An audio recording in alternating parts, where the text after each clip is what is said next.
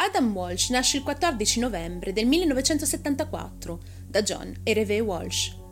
Cresciuto a Hollywood, in Florida, il giovane Adam è figlio unico e del cocco dei suoi genitori. Al momento dei fatti ha solo sei anni. Il 27 luglio del 1981 Adam e sua madre si recano al negozio Sears, nel centro commerciale locale. Una volta lì, la madre permette al figlio di allontanarsi un po' per guardare un gruppo di adolescenti giocare ai videogiochi, mentre lei guarda le vetrine dei negozi a qualche metro di distanza. Sono passati meno di dieci minuti quando Reve ritorna verso l'area dei videogiochi per recuperare il figlio. Ma Adam non si trova. Preoccupata la madre si avvicina ad un cassiere del supermercato chiedendo di fare un annuncio, chiedendo al figlio Adam di recarsi all'ingresso del supermercato Dopo molteplici annunci, il bambino non arriva. Due ore dopo viene chiamata la polizia e iniziano ufficialmente le ricerche a terra e in elicotteri di Adam Walsh. La nonna e la madre del bambino hanno continuato a cercarlo in tutto il centro commerciale, mentre il padre ha aiutato la polizia durante le ricerche esterne. Una guardia di sicurezza che lavorava al Sears al momento della scomparsa va dalla polizia dicendo di aver cacciato gli adolescenti che Adam stava osservando poiché stavano causando problemi, e ricorda chiaramente di aver visto Adam Walsh in loro compagnia. Secondo la polizia, Adam è stato rapito. Passano i giorni, quattro esattamente, e di Adam non ci sono ancora tracce. I genitori del bambino in quei giorni fanno anche una comparsa su Good Morning America per chiedere aiuto. Pochi giorni dopo, anche l'FBI viene coinvolta nel caso. It's been a frustrating five days since six-year-old Adam Walsh was last seen. Late this afternoon, volunteers met with Adam's parents to continue their search. Close to tears, John Walsh stood on a car asking people not to give up hope. We've searched and searched for Adam, and we haven't found a body, so everybody thinks he's alive. We do too. And uh, we feel that since you people have searched so hard, the best thing we can do now is get these flyers in everybody's hands because the police are so frustrated. Nobody's really come forth, and the clues that we have really we haven't been haven't come up with anything substantial. Due settimane dopo la sua scomparsa, il 10 agosto del 1981, la testa ammozzata di Adam Walsh viene scoperta da due pescatori in un canale al largo della Florida Turnpike, vicino a Vero Beach, a circa 190 km dal centro commerciale in cui era stato visto per l'ultima volta.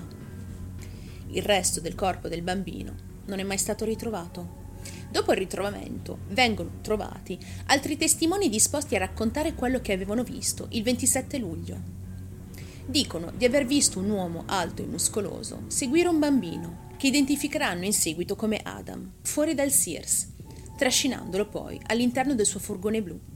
Ciò ha portato la polizia a cercare il furgone in questione, senza successo. Dopo ulteriori indagini, questa teoria è stata screditata e messa da parte. Le persone vicine ad Adam sono state tutte scagionate da qualsiasi coinvolgimento nella sua scomparsa e omicidio. John e Reve hanno entrambi superato i test della macchina della verità e John aveva un alibi solido. Il 21 ottobre del 1983 la polizia annunciò all'improvviso di aver trovato l'assassino di Adam, il serial killer Otis Toole.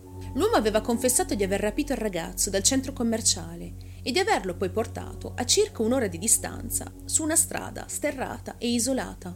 Il suo compagno, Henry Lee Lucas, lo avrebbe decapitato con una baionetta.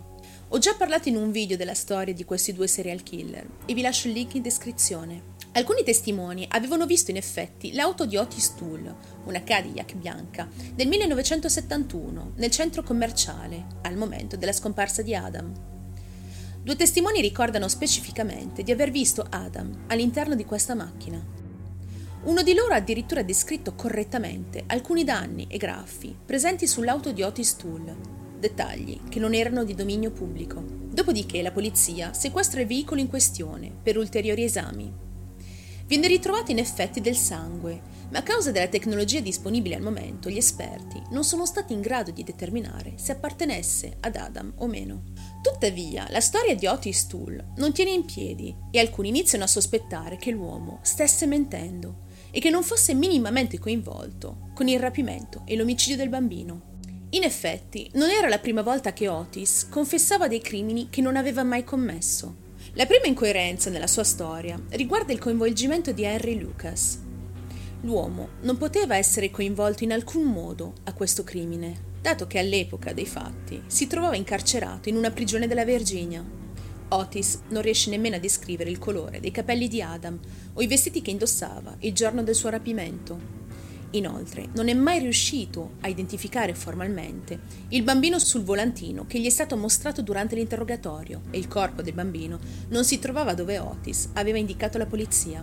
Si è addirittura pensato ad un certo punto che un detective di Jacksonville, implicato nel caso Walsh, avesse deliberatamente fornito informazioni sul caso a Otis Toole per cercare di concludere un contratto per la scrittura di un libro, ma alla fine anche questa teoria si è rivelata falsa. Otis Toole finisce per ritrattare la sua confessione il pubblico ministero, a sua volta, non è stato in grado di accusarlo per mancanza di prove. Nonostante ciò, però, Otis Toole è rimasto il principale sospettato del caso, poiché era a conoscenza di alcuni dettagli che solo l'assassino avrebbe potuto conoscere. Una ragazza del posto, inoltre, dice che lo stesso Otis l'aveva avvicinata in un negozio che si trovava nello stesso centro commerciale dove Adam è scomparso. È stata in grado di identificarlo grazie allo spazio che aveva tra i denti. Ma questa non è la sola pista seguita dalla polizia. Durante le indagini sono emersi inoltre molti altri nomi. Uno era quello del serial killer Jeffrey Dahmer, che era stato in Florida all'epoca del rapimento e l'omicidio di Adam. Alcuni testimoni hanno affermato di aver visto un uomo che corrispondeva alla descrizione di Jeffrey Dahmer all'interno del centro commerciale, ma alla fine la polizia ha formalmente escluso che potesse essere coinvolto in questo caso.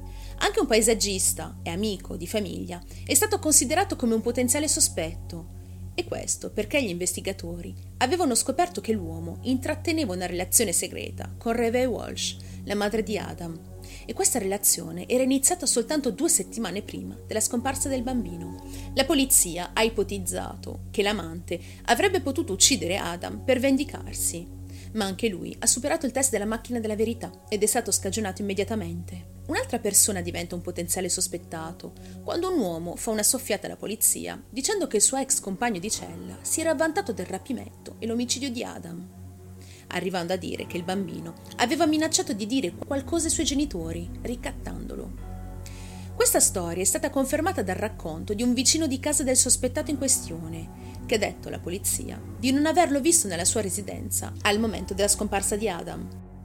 Continua dicendo che al momento del suo ritorno aveva rifoderato i sedili anteriori della sua auto. Tuttavia il datore di lavoro dell'uomo ha detto che si trovava al lavoro quel giorno, scagionandolo definitivamente. Per oltre un decennio i detective non riescono a trovare altre informazioni riguardo l'omicidio di Adam.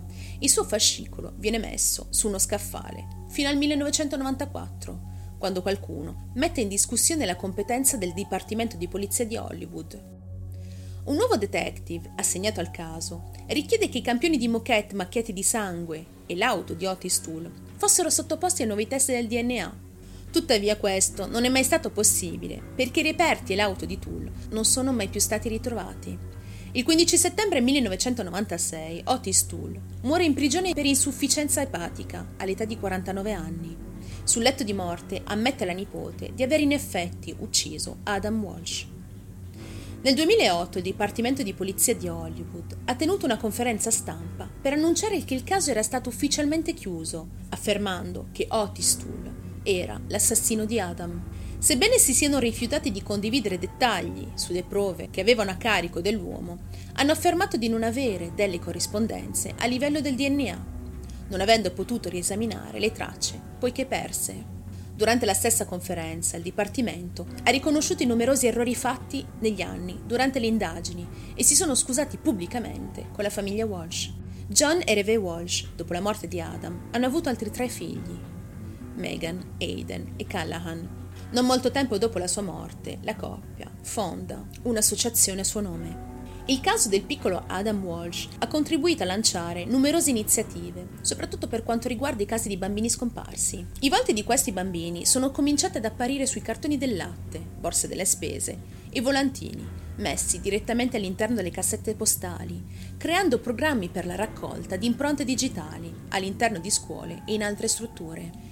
Sono state create delle unità speciali in quasi tutti i dipartimenti di polizia per occuparsi di casi come quello di Adam. Nel 1984 John Walsh, il padre di Adam, ha contribuito alla fondazione del famoso National Center for Missing and Exploited Children, di cui vi ho già parlato più volte. Nel 1988 John diventa il conduttore televisivo del programma America's Most Wanted su Fox. Attualmente conduce The Hunt sulla CNN. Nel 2006 il presidente George W. Bush ha firmato l'Adam Walsh Child Protection and Safety Act, ampliando così le leggi e le condanne sui reati sessuali e gli abusi sui minori. Ed è così che si conclude la storia di Adam Walsh.